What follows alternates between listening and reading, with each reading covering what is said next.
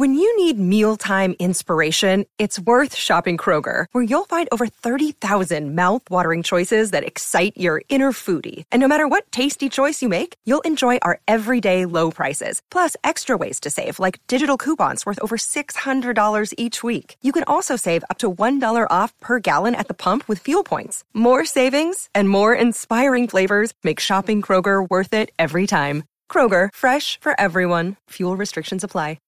Zach and Laura then went away to college, one in Washington, one in Maine. And I'm like, well, that relationship's over. High school relationships never last. They stuck it out. They're married and they just had their baby this year in 2020. Go, Zach and Laura. Hopefully named Timothy. Yeah, I was You know, say. they, they, they went in another direction. Don't, That's don't cold. worry about Forget that. them. Yeah. Yeah. Next. 50 years of music with 50 year old white guys.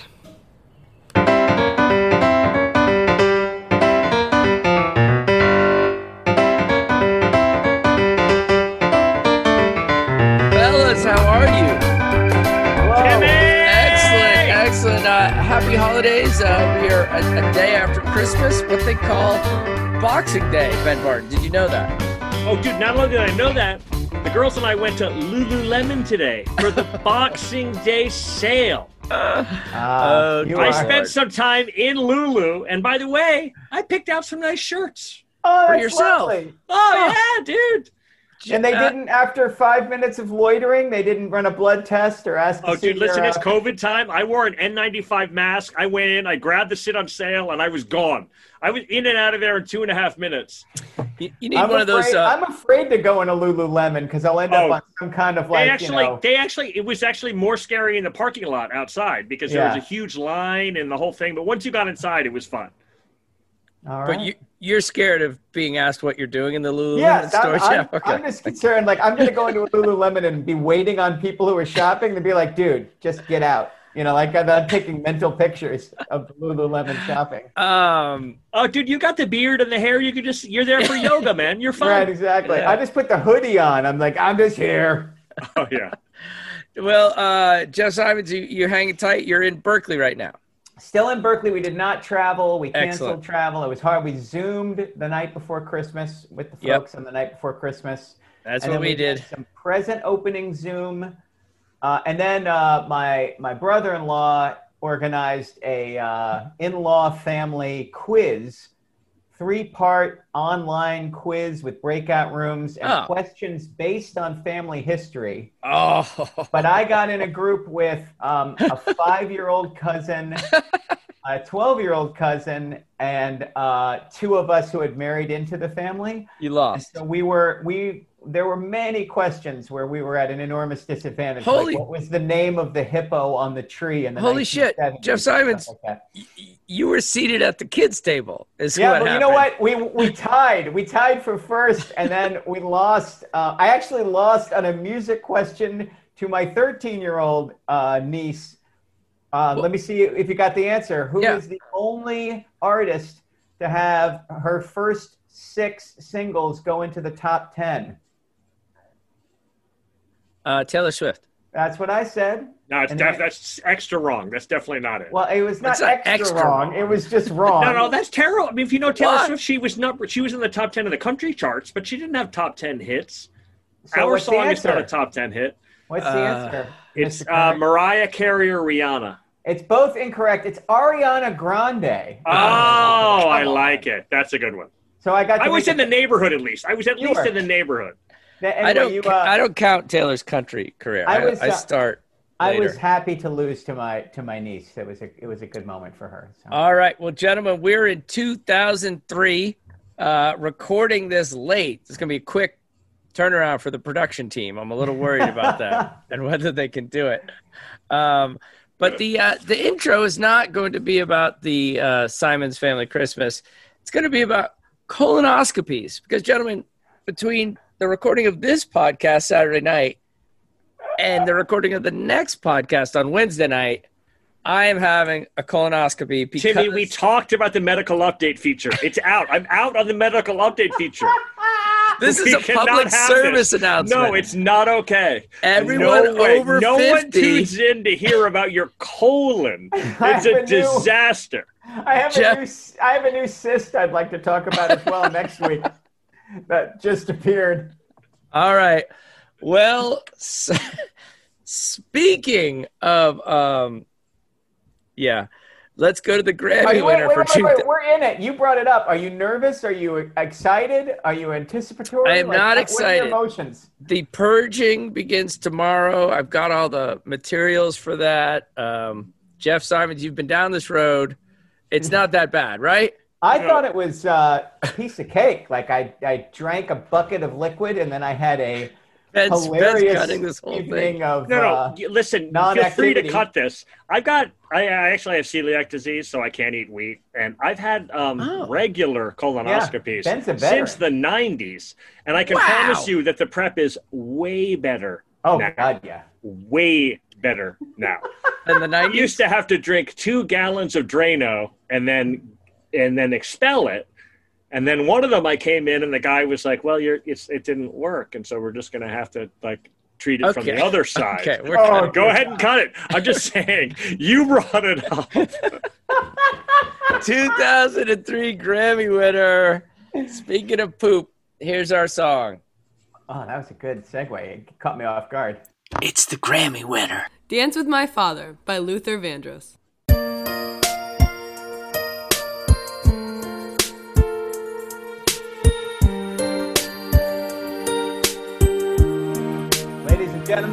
Casio Corporation. Back when I was a child, before life removed all the innocence, my father would lift me high and dance with my mother and me, and then spin me around till fell asleep. Then up the stairs he would carry me, and I knew for sure I was loved. If I could get another chance, another walk, another dance with him, I'd play a song that would never, ever end. How I'd love, love. So, What is that? What song is that? That is a song I've never heard in my life called Dance with My Father by Luther Vandross. my 1981 pick, Luther Vandross, coming up years later. I just Wait, can't even believe again, I've wait, never wait, heard Rich. that in my life. And I thought, are we doing record of the year or song of the year? Because the record of the year is Clocks by Coldplay. no, this is Song of the Year. We've always done Song of the Year. You're the best. You I mean, I are can't even believe that's. I mean, 1st I've never heard that song. Dance with My Father, a positive message about fathers and sons. Come on. By the way, um, co-written by Richard Marx. No way. No. Perfect. Yes. You know, Get it's so that money. Richard Marx. It sounds exact. Now that you say that, it sounds Yeah, exactly like Right. Here Waiting. That's perfect. Yeah. Perfect. Yeah. Totally. Bruce Hornsby's got that like uh, drum machine that's on every one of his tracks. Richard Marx has that that click, fake snap background. And Well, he, here's what I want to play. Uh, speaking of fathers, for 2003, could you play uh, 10 seconds or 15 seconds of Martha, My Dear by the Beatles?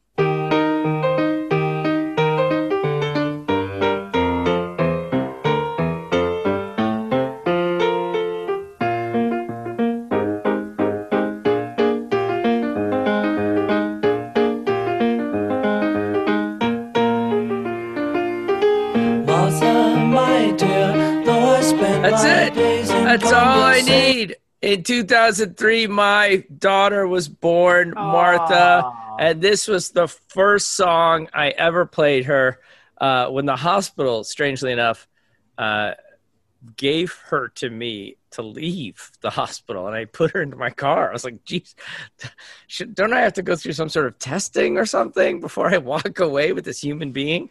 Uh, but no, uh, apparently not. They gave the child to me, and this was the first song I played her Martha, my dear.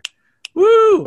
Very Uh, It's a beautiful one. It's My really daughter sweet. Georgia was born this year, and I will have a story about that later. And, Oh, uh, awesome. And a young Will Simons was born. Yes! this Oh, what as a Big year. It's a big What a year. great year Big for year us. for the next generation of the of the podcast for sure. All right. Well, um, uh, is your daughter listening, Ben, to the podcast? She'll sometimes listen if I make her. Yeah. She does Jeff? help me out with the picks, though. We talk about the picks. Oh, good. Jeff, what about Will? I have I am an island unto myself. Um. All right. Well, me too. I would so say that the entire family has engaged with the concept of the podcast for a total of about 84 seconds and has listened to or weighed in on for exactly zero seconds. well, they might listen once we're gone. And uh, kids, we love you. Nice job. But you and, should have uh, paid more attention. Good job, Jeff. Stick it to him now. Well, now they're getting the will that I left it all to somebody else. All right. Uh, 2003. I got some events for you. The Human Genome Project is completed.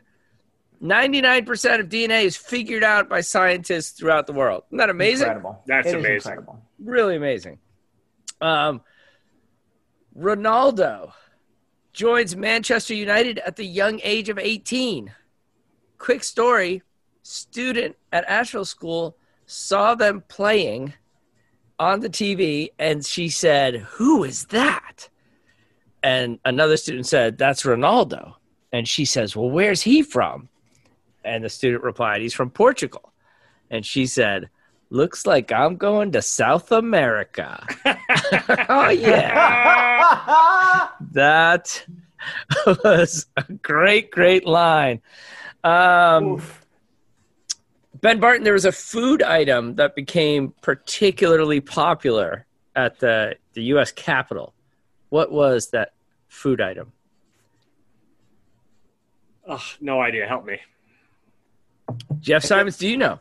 Was it Freedom Fries? It is indeed Freedom Oh, the Fries. Freedom Fries, In yeah. 2003. Uh, why didn't we like French fries at that time, Ben? You're still going to stick it to me more?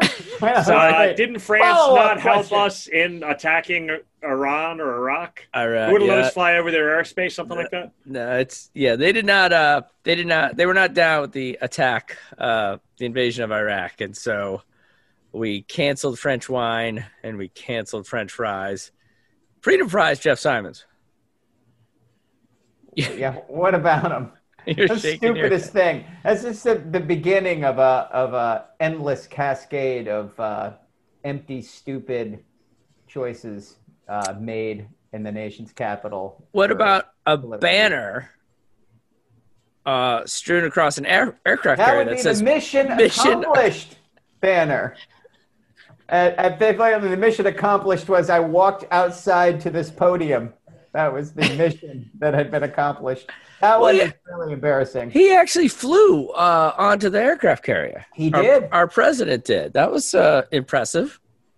Well, he didn't. I mean, he was in a plane that flew onto the aircraft carrier, correct? He was not word actually behind the word wheel. on the street We also was we did rout the Iraqi military. I mean, the mission was not accomplished, but we did rout the Iraqi military. It's true. Oh, He- dude, they were like the fifth biggest military in the world. It's Like there was an actual thing where they were like, "Oh no, it could be harder than you think," and then it was not Yeah. harder than we thought. Yeah. Although you know what's a lot harder than you think is governing that ungovernable country. Yes, Right. indeed. It turns out that maybe having Saddam Hussein run it, you're like, well, that might be the maybe that's the answer. To, Certainly, certainly not good for Iraq, but easier for us. yeah, no, oh yeah.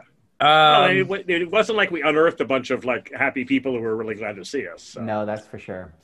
uh, and But Saddam we learned and, our lesson, and we haven't made bad political, geopolitical decisions since then. So you know, mission accomplished. it's Free always always about what we learn, is it not? Um, all right.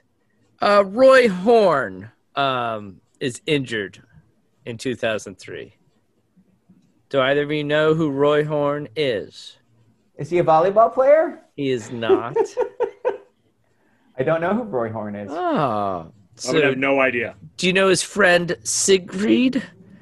Oh, is he the tiger? Yeah, mauled by the tiger. he's attacked by one of those white tigers, which I don't know if you've ever seen videos of tigers being tamed or trained, but ugh. Are you asking a man in the end of 2020 if he's ever watched tiger footage?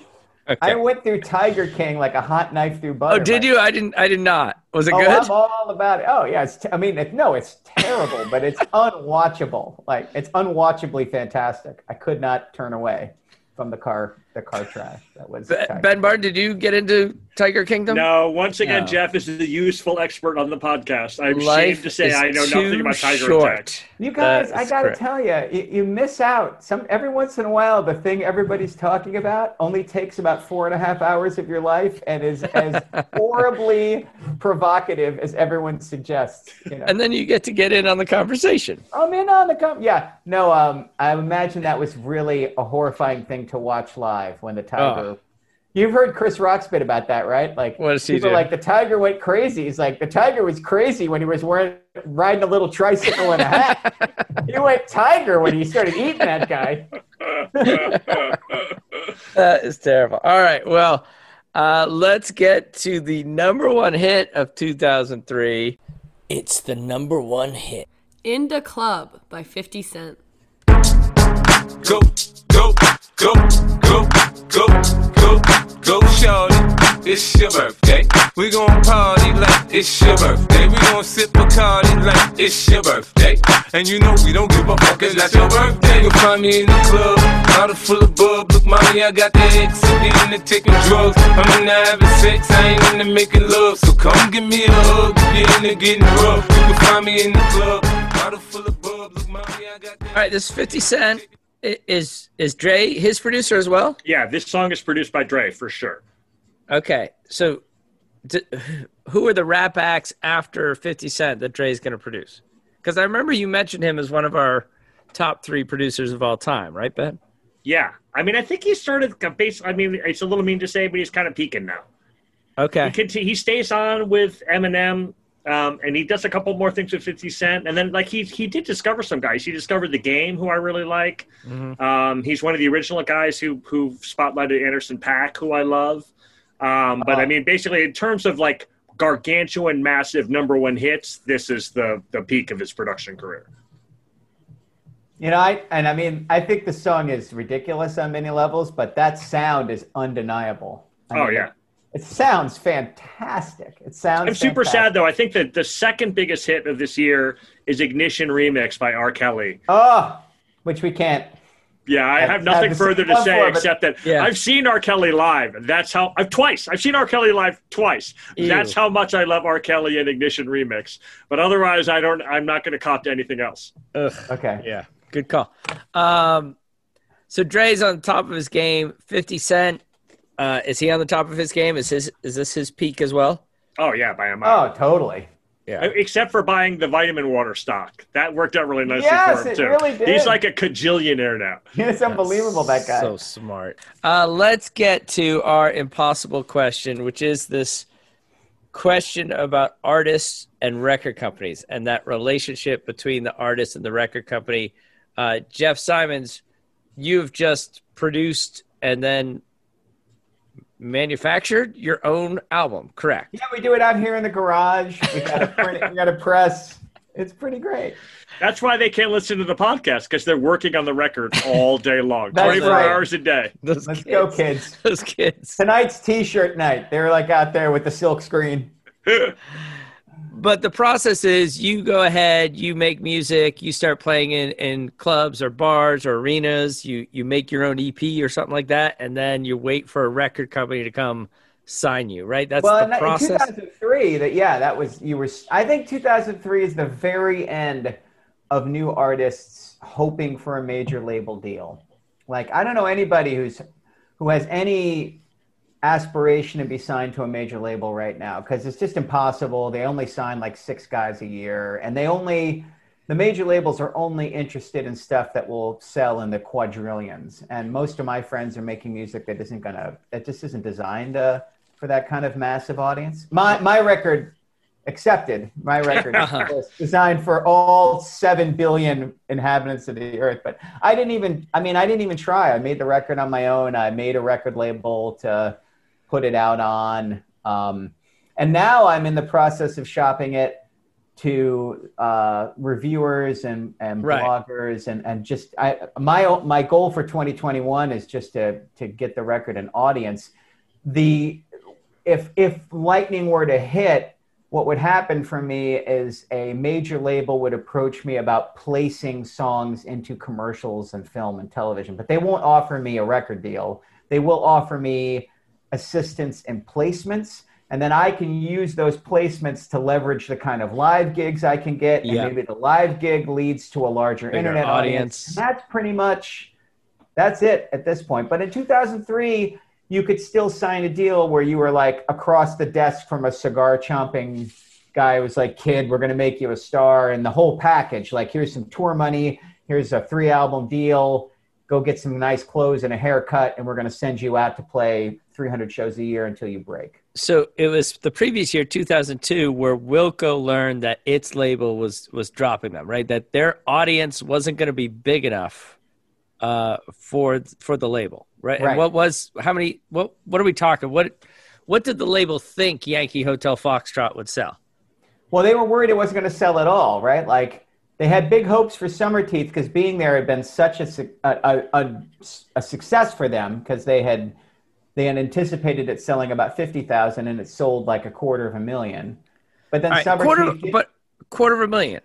so it, it turned a modest profit. That's a Right. big number, though. Yeah, I mean you're making like All right, the well, record hold- hold- company's making like six bucks a record. So yeah, they made like you know they made a, a million and a half, two million dollars off of being there. But this is a this is a billion dollar company. All right, Ben Barton. Let's go through Jewel's discography. No, no, shall before we? you do that, listen. So the record business is like the movie business. Yes, perfect. Jaws hits and Star Wars hits, and they're like, "Oh, wait, what? Like we could do that? Like we could we could spend uh, fifty million dollars on a movie and make a billion dollars? Well, why why are we doing anything other than that?" Right. Then they were like, "Oh, there's a reason why you should make small, like you should get singles and doubles and triples and home runs." And they were like, "Well, why? Why wouldn't we just, Just send go home, for run home runs." Just try and get home runs." And so the movie business changes overnight, and that's what the same thing happens with the record business, and it's basically thriller. Thriller just like made so like an unimaginable amount of money, sold so many, they were like, "F all the rest of it."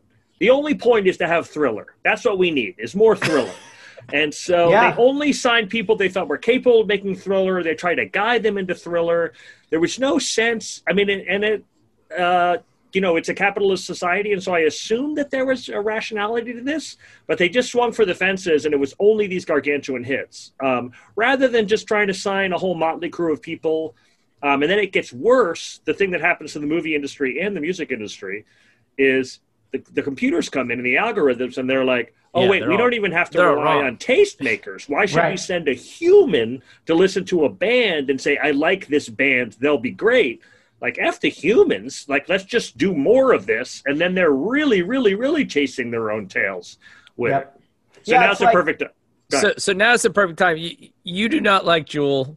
Uh, before, No, I never liked her. After, never liked Jewel, but her debut album is "Pieces of You" in 1995. Like yeah. she's a nobody from Alaska. Her dad was a yodeler. Uh, they sent her to that really good music uh, school in the summer. What's it called? Interlochen. Interlocking. Yeah. So she goes to that, and then she goes to San Diego, and she is indeed living out of her car, trying to make it as a singer songwriter. And she's discovered um, Pieces of You goes diamond, Yeah, which is 12 times platinum. ten I mean, it- ten million copies. Absolutely blows up. Absolutely blows up. Her follow up is Spirit, four times platinum.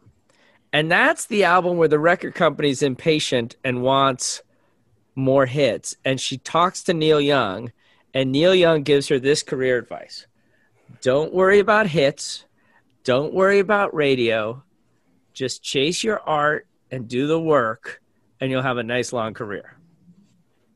Jeff Simons, does Jewel listen?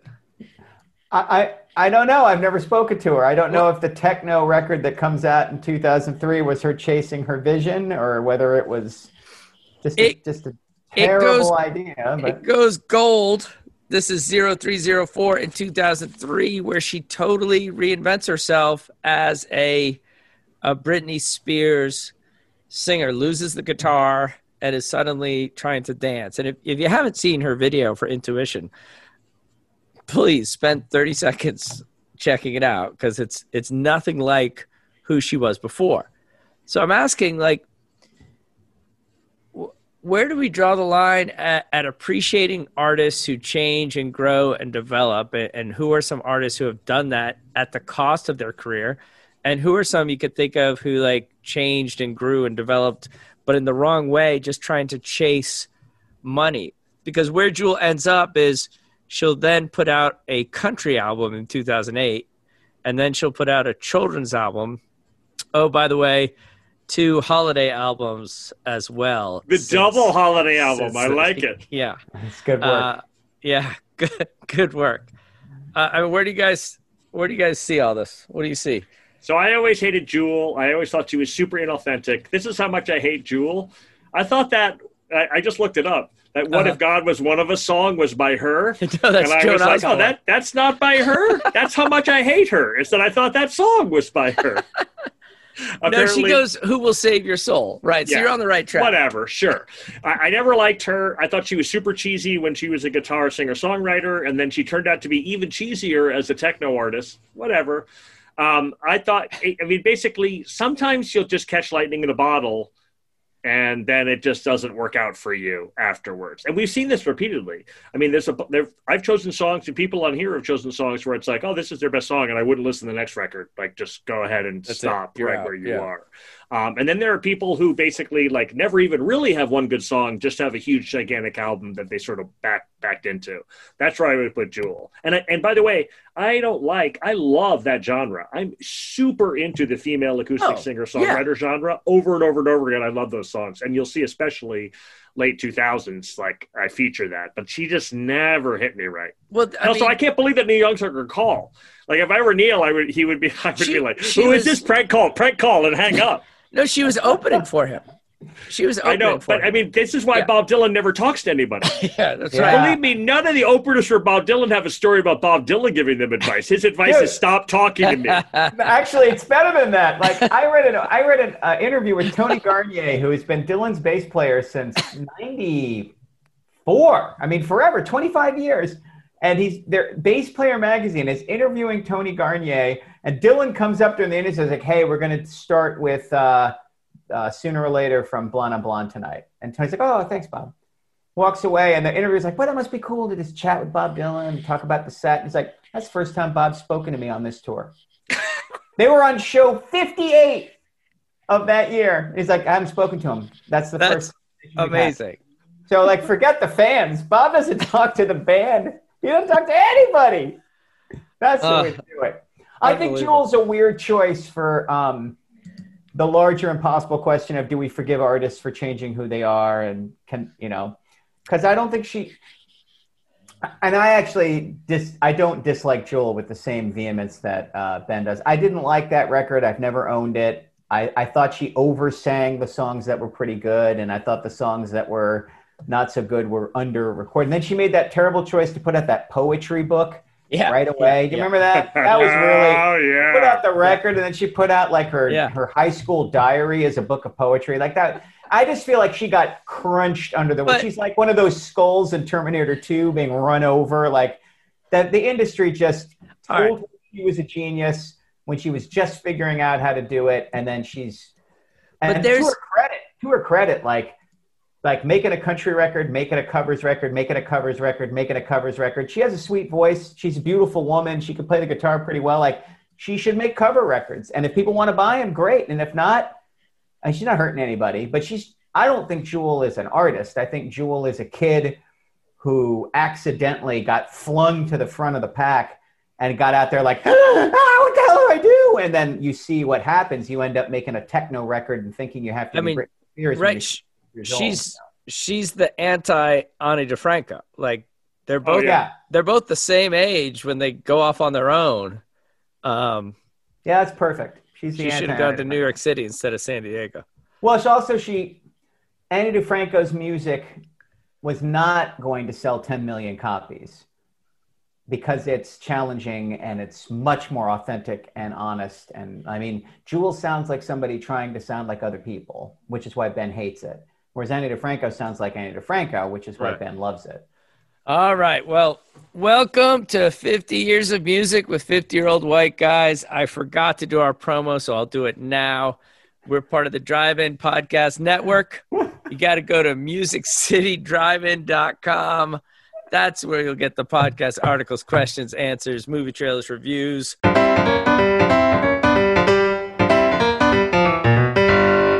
Our three songs. Yeah. All right. Let's go. Our three songs. Who's first tonight? I'm going to go Oh. first because I'm going to head Jeff off at the pass. Oh, right. oh no. All right. Uh, so the the biggest record of this year and the most obvious selection is the Outkast record. The Outkast record is a gargantuan record that everybody listened to all year. The obvious song that chooses Hey Ya. I'm not going to choose Hey Ya. I am going to, in fact, choose Happy Valentine's Day, but let me just go ahead and give a little background and tell the story. So, these two dudes from Atlanta meet in high school in the early 90s, and they're basically signed while they're in high school. Wow. Uh, and their first record, Southern, I don't know, you're going to try and pronounce it. It's like eight words all piled together. Um, Southern Player, Cadillac Music are all together in this thing. it's basically like a bunch of like pimp stories, and it's still outstanding. First of all, like Outkast is great. Everything up until this record is unbelievable. Like you cannot go wrong with it. Each record is great. Then they, and that record's a medium sized hit for them. And it basically puts Atlanta on the map. Like there had not been an Atlanta rap act before them. That record's a pretty big hit. Um, and then there was Goodie Mob and some other people down there, LaFace Records. So um, then they put out two more records um, and they just keep getting weirder. Like their records, like they have this like uh, Andre 3000 is like going, first of all, he becomes a vegetarian. He stops smoking pot. He basically stops drinking, becomes a vegan. He's a super interesting guy. Um, and they have this whole tale where they're like actual aliens. They come from space. They've got this whole weird, like, Wow. funkadelic thing where they got a whole background story. Um, Stankonia is actually the best record, and that's what the critics think, and that's basically what I think. That came out in 2000, so I couldn't choose that. It's up against the um, Radiohead from that year. My favorite um, Outkast song is actually "Gasoline Dreams," the "Burn Motherfucker Burn American Dream." I love that one. um, but this is the year, like this record sold, I don't know, like millions and millions and millions of copies. After Stankonia comes out, they put they do the weird thing where they put out a greatest hits record, and so I, I, at least I was like, oh, that we're at the tail end of this. right. Then they're recording solo records, and they're not getting along. And Andre's moved to L.A. and Big Boi's still in Atlanta. They put out the two solo records as a double album, where Big Boi's got his own one, that Speakerboxxx, and then um, Andre 3000's got uh, the Love Below, and it's so it's weird. Their best work is together, um, and each they, because it's a double album. There's unlistenable bad stuff on Yeah. both records. That being said, the peaks of these records are unbelievable. I think Hey Ya is the best number one hit of the 2000s. That would be my take on it. Like Hey Ya is just a perfect pop Fun. song. Yeah. And yet still it's not my selection. My selection is Happy Valentine's Day. Um, he uh, Andre 3000 basically sort of kind of sort of stopped rapping and started singing. And actually a lot of people will look to kanye as the person who broke this but it's in my opinion it's actually Outkast. Like this is where you begin this process where rap really spreads out into this bizarre collage of different things. And Andre 3000 is kind of the first guy. Um, and then actually it's super weird. They they're not getting along they put out these two solo records. It's an Outcast record. They take another in a three year break. They put out Idlewild, which I think Jeff will agree, not good. The movie's not good. The record's not good. They take a full on break. Andre 3000 basically is like an actor. He'll sometimes produce things. He's like all of his guest verses are great. Um, he's a little bit like uh, J.D. Salinger or um, Ralph Ellison, where it's That's like a great. That's a great comparison. he's put out the work that he has to talk about, and then he's like, "Oh, I'm like in semi-retirement now." Like he's like barely does anything. Everything that he does is amazing. Um, and everybody he chooses is great. He's got several Frank Ocean songs, which are amazing. He's got an Anderson .Paak song. His taste is impeccable in what he does. Have you heard the Gorillaz song he's on? Oh yeah, it's crazy. Great, it's crazy. yeah. His and so this is why I choose like Hey Ya is only singing, or so there's some mumbling, um, but Happy Valentine's Day has got the whole thing. It's got a 50 second rap verse by him. It's got singing by him. It's got talking by him. It's a five and a half minute song, and it's actually really hard to choose. I like kept going back and forth whether to start in the middle with the rap or not. But honestly, the best part is to start at the very beginning. Listen for the Prince James Brown guitar part. I was hooked the second I heard it. Happy Valentine's Day by Outkast. My name is Cupid Valentino, the modern day Cupid, and I just want to say one thing. Happy Valentine's Day.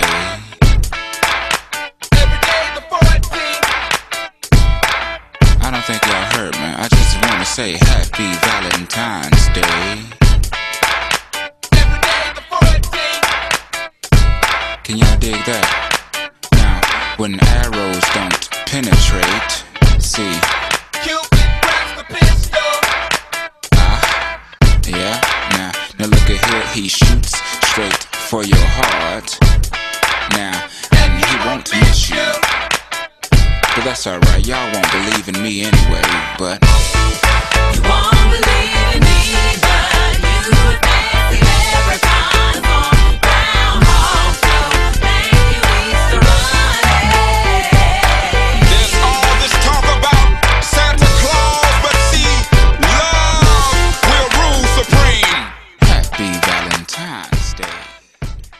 Yeah, so I love that one. It's very appropriate on the date of my daughter's birth. Her name is Georgia. Um, they're a super Atlanta act, and I love it for that.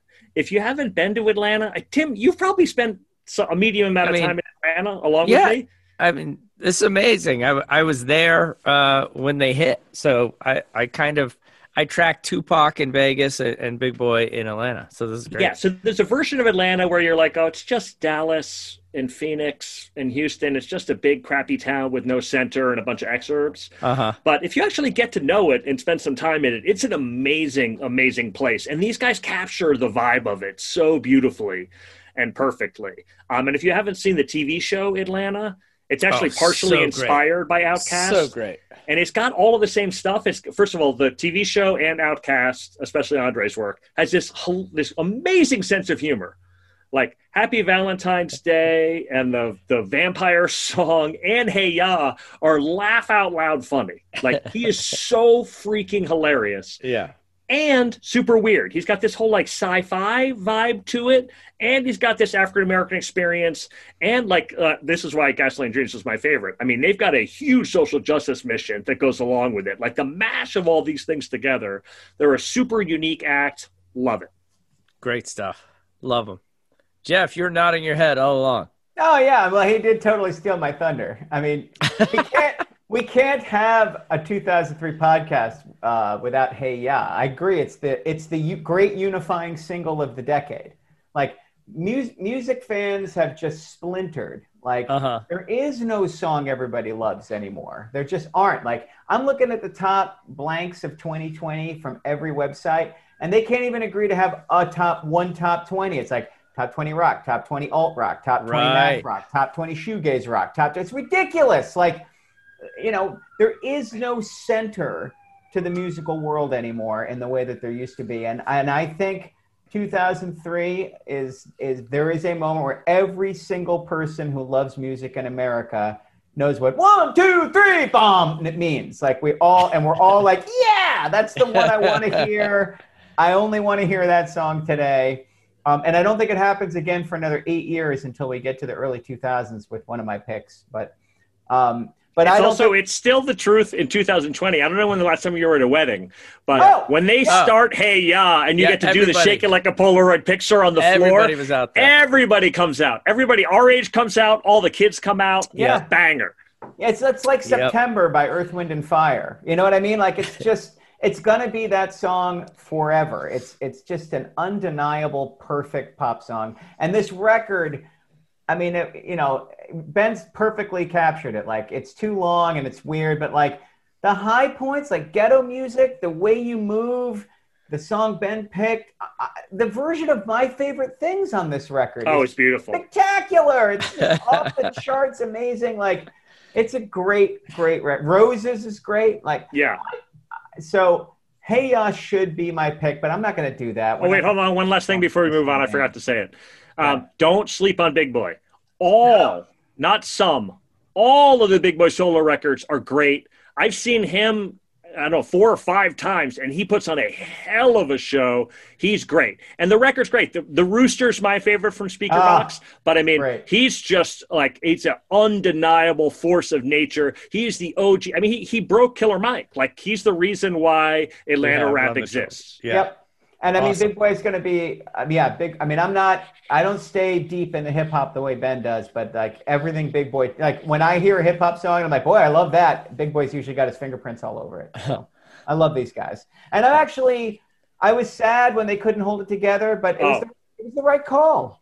You know what I mean? There's no like embarrassing Outkast record that, that haunts Well, me. Idlewild's not good. But it's not, I mean, It's not embarrassing. That's fair. it's one record. You know what I mean? Like, you But the other thing is, for me, it's a little bit like like Bill Watterson. It's like like Yes. just- I would just Yeah. prefer more. Just give Right. me, you know, whatever. Like you don't have to like hold back. I mean, it's not. I, I, again, I'm a fan. He's the artist. He gets to do what he likes. He's given me more than my due for sure. That being said, if he just wants to sit and mumble, like there's a bunch of stuff on this record where he's just like mumbling, and I'm like, oh yes, more like that, please. I love it. I'm all on board. So anyway, Hey Ya would have been my pick if Ben hadn't have just like completely. Uh, Well, now Outkast. now that you've mentioned it, give give the folks ten seconds. One, two, three, uh. My baby don't mess around because she loves me so, and this I know for sure. Uh, but does she really wanna, but can't stand to see me walk out the door? All right, great. All right, so, so- let's change gears. I'll Well, go, wait, I'll, wait, I'll go just- to backup. We'll just say that that is uh, an agreed upon great song by all three of us for 2003. Yeah, no doubt. Secretly, the song of the year. Go. Secretly. So let's go the other direction. Let's go with a totally different sound and production approach. Um, my, the other, for me, uh, the other song that towers over 2003 uh, is by a duo um, that uh, everybody knows. This is the White Stripes year for me. Like, not everybody else would probably pick 2001 and go with the record that had Fell in Love with a Girl on it. The White Stripes start in Detroit. Uh, Jack White and Meg White are husband and wife, or I think start as just together. Then they get married. Then they divorce. Then they stay a musical duo and they tell everybody that they're brother and sister, even though they aren't. Um, they are geniuses at creating mythology. One of the things I love most about Jack White is just the all in on you create a cool mythology and you stick with it, right? I love the, the red and white everything color scheme. I love the fake background. I love all of that rock and roll imaginary posturing. And I particularly love it because it's so wonderfully inauthentic, right? Like they invent this hilarious backstory, none of which is true, in a moment when Americans demand more and more and more authenticity. Like it's the perfect year for 50 Cent to be number one because 50 Cent's calling card was I've been shot nine times. Guess what a great artist like you know how great an artist I am? I got shot nine times. right? The cover of the record is him shirtless with bullet wounds and broken glass, right? Like as if being the victim of a crime makes you an artist. But that's where we were in 2003. Like every word you say better be real, and everything you say you that happened to you better be exactly what happened. And we're going to run it through court testimony. And it's it does a tremendous disservice to art. And it's a peculiarly American thing. I think it's a peculiarly African American thing. Like Americans demand wild authenticity from their African American artists in ways Okay. that they give other white artists a pass. But I love that in this moment of like this is my truth and this is who I am, and every word comes from the depths of my soul. Jack White's like, yeah, it's my sister Meg, and we're from nowhere, and here's a two minute song played at a thousand miles an hour. Like he just ran screaming from to a a visionary, imagined place where these two like northern city kids could be hillbillies from question mark and they they chuck the band and they chuck any kind of traditional a lot of people say that they stole their whole thing from a north carolina duo called the flat duo jets who in the late 80s made a series of records that was just uh, guitar and drums and the flat duo jets were cool but they didn't have this rocket sauce that the white stripes did i've seen the white stripes a couple of times um, and there's they are Jack White is just one of the all-time great dynamic performers Oh, sure. of his generation. He's just mesmerizing. And He's Meg- a house band at Bonnaroo. I've seen all of it. Oh, I've seen yeah. him solo. I've seen the White Yeah. Stripes several times. Um, the Raconteurs. I saw the one where he plays drums with the the dead singer. weather.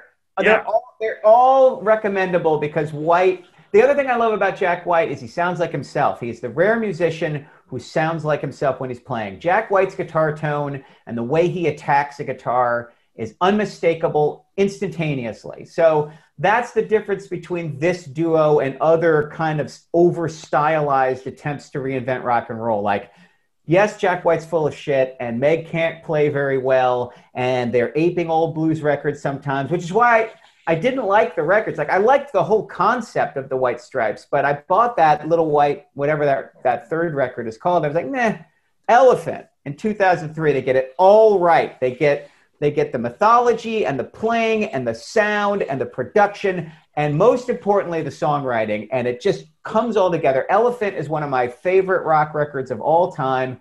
It's easily my favorite white stripes record. And there's one song on that record that is my favorite white stripes song by a wild mile. And it's not one of the two minute blasters. Like I, I I love when those little short songs come on, but what Jack White's about for me is the rise and fall, right? Like builds it up, builds it up, builds it up, and then he literally slows down the tempo. He de- breaks all the rules of, of live performance. Like you know, you, you can't speed up and slow down, and the songs have to have be pithy and short. And so the song is "Ball and Biscuit," Oh, which is it's just So a great. killer. It's just So great. absolutely all the way through. Like I, I'm not listening to this song three, four hundred times, and I get lost in it every time. He, t- he tears off two unbelievable solos, but really, what he does is he sums up the whole White Stripes thing in six or seven, whatever long this is, seven minutes, right? Like we don't sound like anybody else. We don't play like anybody else. We are kind of full of it, but we're also like so playing this song like it's the last thing we will ever do. So while the while the whole story's inauthentic, there's nothing more authentic than the than the performance. And Jack White is just a classic American showman. He is Mark Twain. He is like he is the voice that rises out of nowhere and speaks for everyone and then disappears and you're like did anybody does anybody know that guy and that's that's why i love this song in particular and it's my backup for 2003 Ball and Biscuit by the White Stripes.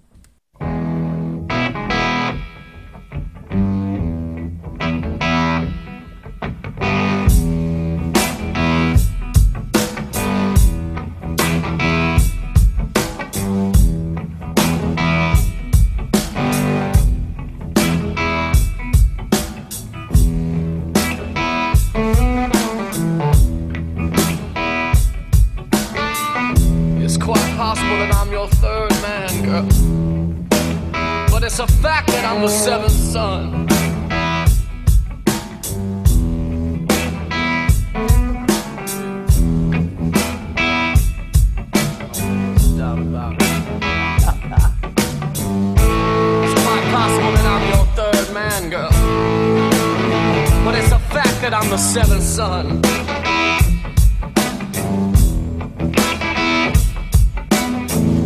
And right now you could care less about me. But soon enough you will care by the time I'm done.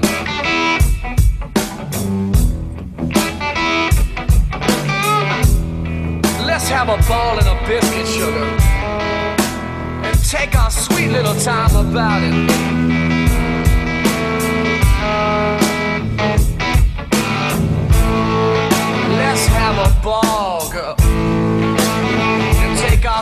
Little time about it.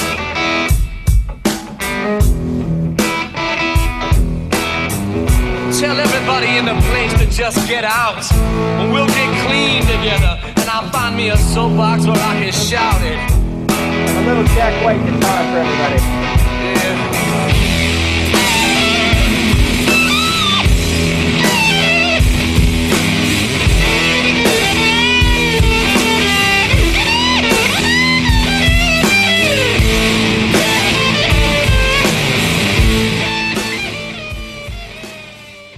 is a song to get lost in. That's a kick-ass tune. Good stuff. Ben Barton, do you like the uh, Jack Black? Jack I White? do. I love the white stripes. The hardest button to button is my favorite on this record. Yeah. A girl you Uh, have no faith in medicine. Also, I love from this record. Yeah, this one's a banger, and he's great. Um, I actually think that it's, it's not even that he's imitating old blues things. It's actually a remix of Led Zeppelin with weirder lyrics. Um, there's like, but he's really self-conscious about it. Like he's very aware of where he sits in this timeline. Um, he he he does a duo on purpose. Like it's a it's an actual thing where he's like, oh, I'm just gonna like strip it down. It's a little bit like writing a haiku as a poem. Like he's like, there, when there's only two people, there's strict rules, and one of them's a drummer. Right. You know what I mean? Yeah. He's Right. got to fill in so much space. It is actually weirdly freeing for him as an artist. That's how I experience it. Um, and yeah, this one was amazing. And I, I remember really vividly the first couple of records. I was like, wow, what are they doing? And it was, it was a little off putting. It took me a while to get into it. And this was the record that really sort of greased the skids for me. Right, because there are other instruments out there. He could hire other people. Well, Oh, now, yeah, he no, does, do it. right? now he's got the big band and the three background. Oh, does he really? And it's cool, but it he went all he went red and white to blue and black. I mean, the thing I love about Jack White is he's so like he's so consistent. Like, all right, I, I did a whole stripped down thing in one color palette. and I'm going completely the other direction. I'm going to go totally different colors. I'm going to make a huge band stage. I'm going to hire all these pros. And I mean, I like everything he does. I like some things more than others. Um, Yeah, and so basically backstage at Bonnaroo, there's like an artist area, but it's not really an artist area; it's an industry area. Like Right. nobody who's a major artist comes back there because they would be mobbed by losers like me who are there. dude, I was And- standing right next and to me. you for this story. Well, just go ahead and tell it then. Well, no, I mean, I was like, we're, we were waiting in line for ice cream at the ice cream man truck, and I turn around and like Jack Black is in line behind me for ice Jack cream. White.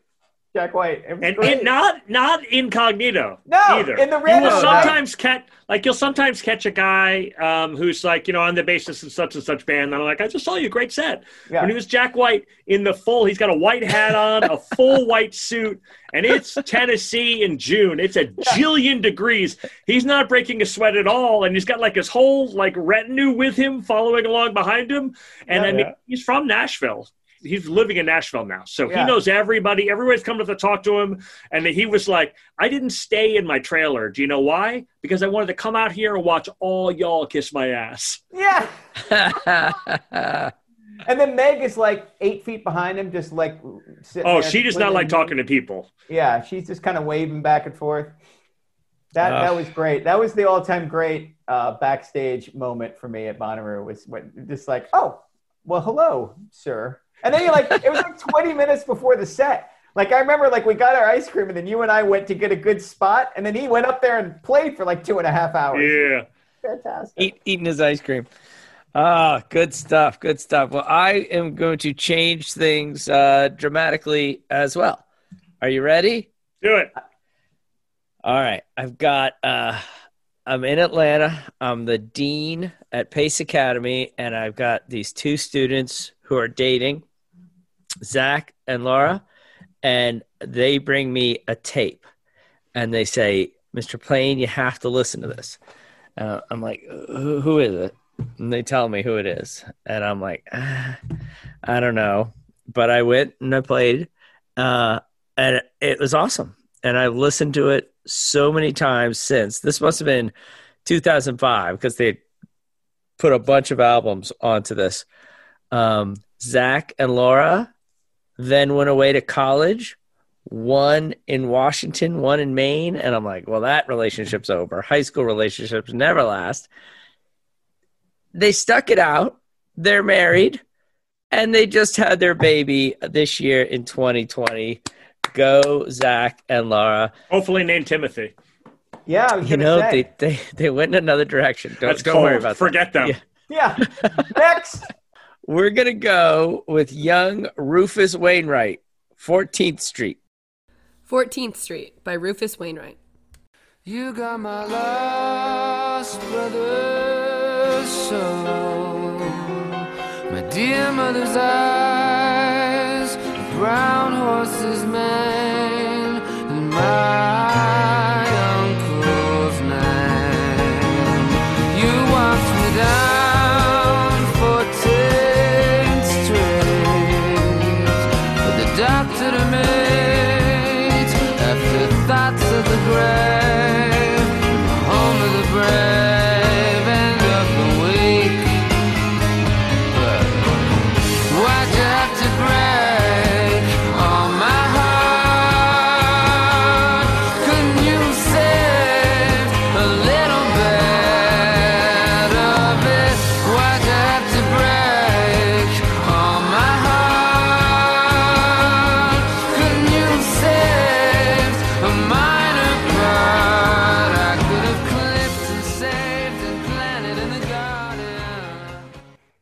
Ben Barton, where are you on Rufus Wainwright?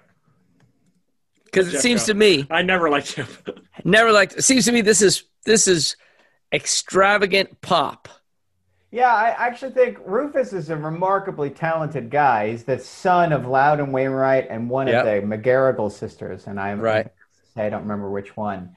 But uh, the first time I heard him sing, I was like, God, this guy is just like endlessly talented, and I think he is kind of like endlessly talented. I think he tries to do too much, and I think it's, Well, he I- tries to he tries to kitchen sink every song. Like there's a beautiful melody here, and then it's replaced by a second, and then a third, and a fourth, and and if if they they sound like songs designed for a musical. Oh, rather yeah. than- Well, oh he's yeah, written- that's why I hate him. And He's that's a He's written really a few operas, right? I mean, and I'm just bummed about that. I wish he would. I wish he would. Uh, I wish he would write songs rather than performances. Is that does that make sense?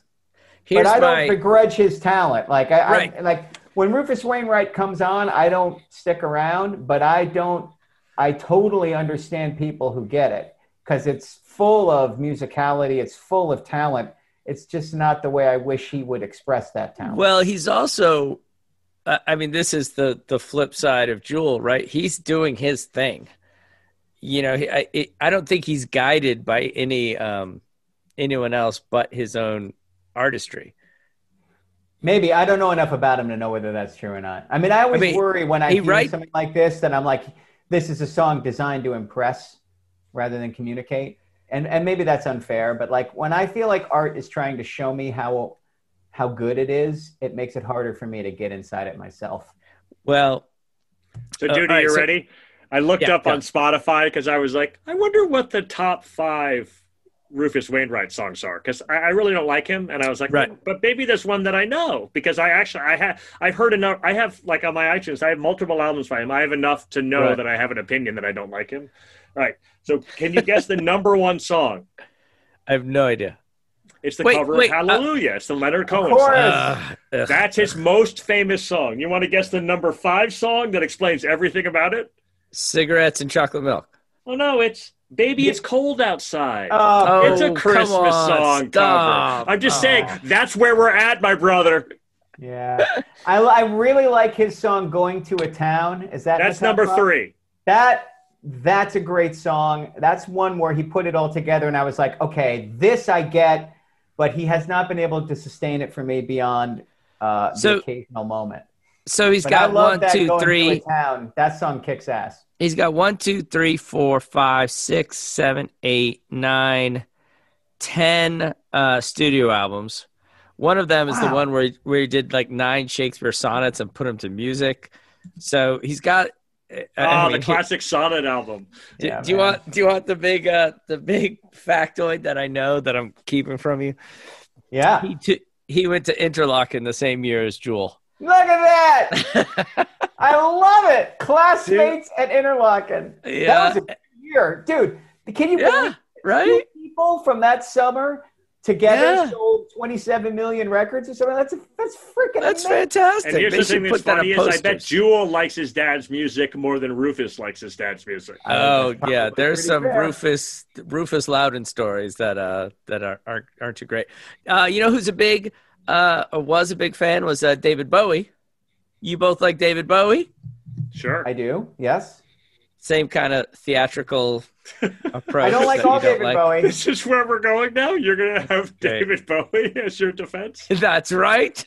I don't. Why do you have to defend? I I was. I thought I was measured and clear. You know, in my- Zoom doesn't lie, Jeff Simons. no, this guy's no. talent. You have a white backdrop. Maybe in your bedroom with that dark wood, you could hide your distaste. But once I said Rufus Wainwright, Oh come on! I even pulled a song I like out of my hat for you. I like that good. song. I like that going to a town song. It could be worse. I thought we were getting Jewel for sure. I thought we were locked in on Jewel. I was worried, man. You had me a little. You had did have me a little startled. This one, is a though. squirrely spot though, for sure. So I like Ben- it. It's good. It's good. Ben's, it's good. Ben's like, oh, yeah, I've got a few albums on my I also iPod." love that like Tim's got a story behind everything. Like every time Tim picks when he's like, all right, here we go. I'm like, what what childhood fawn did he nurse back to health with this song in the background that makes it the best song of that year? Like you are such a heart on your sleeve, dude. I so appreciate that. Like Ah. Ben and I are these like soulless critics. We're like, oh well, you know, the sound of music was changing, and this song, I- and you're like, yeah. you know, I bought a puppy to this song, and it's the best song of the year. I love that. I'm sorry, rescued a puppy. That's right. That's one. right. I would never buy one. Dear God.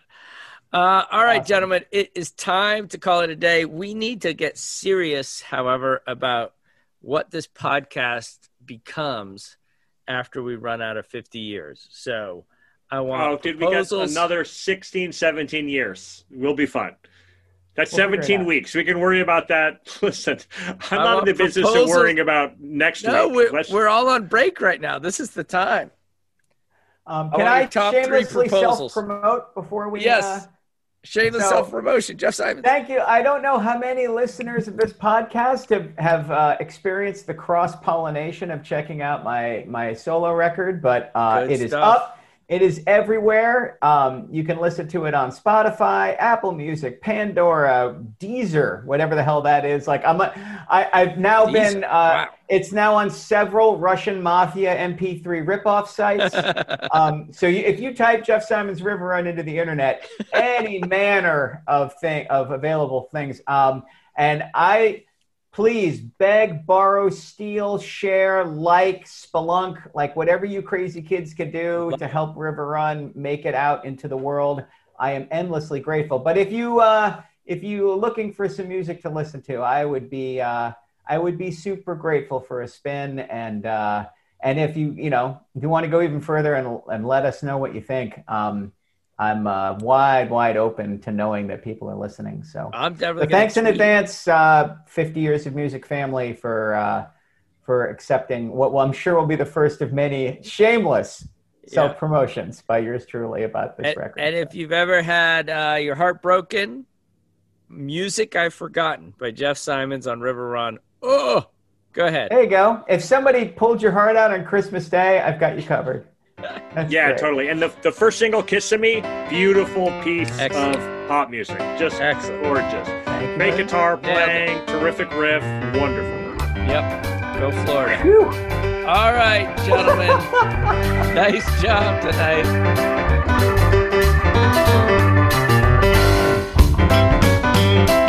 Hey, if you're having as much fun as we are, leave us a review on iTunes. Give us a rating on Spotify, iHeartRadio. Wherever you listen to podcasts, give us a shout. And then check us out on Twitter or at our Facebook page, 50 Years of Music with 50 Year Old White Guys. Electricast. Welcome to Tuning Into Sound Wellbeing, where we harmonise your mind, body, and soul. I'm Amanda, your sound therapy expert. And I'm Stephen, the curious explorer uncovering the mysteries of sound. Together, we explore vibrations, frequencies, and the power of sound therapy and tuning forks. Discover ancient wisdom, reduce stress, and tune into a healthier life. Subscribe to Tuning Into Sound Wellbeing today. Hey there, fabulous souls. I'm Stephanie Baklaan. And I'm Eden Alpert. And we're the hosts of the brand new podcast, Unapologetically Fab. Get ready to join us on an amazing and real journey as we dive into life after 40 and own it. We're all about changing the narrative, leaning into who you are, and living a life by your own design. Join us as we embrace life unapologetically and redefine success. This is Unapologetically Fab, an Electricast production. See you there. Electricast. Electricast.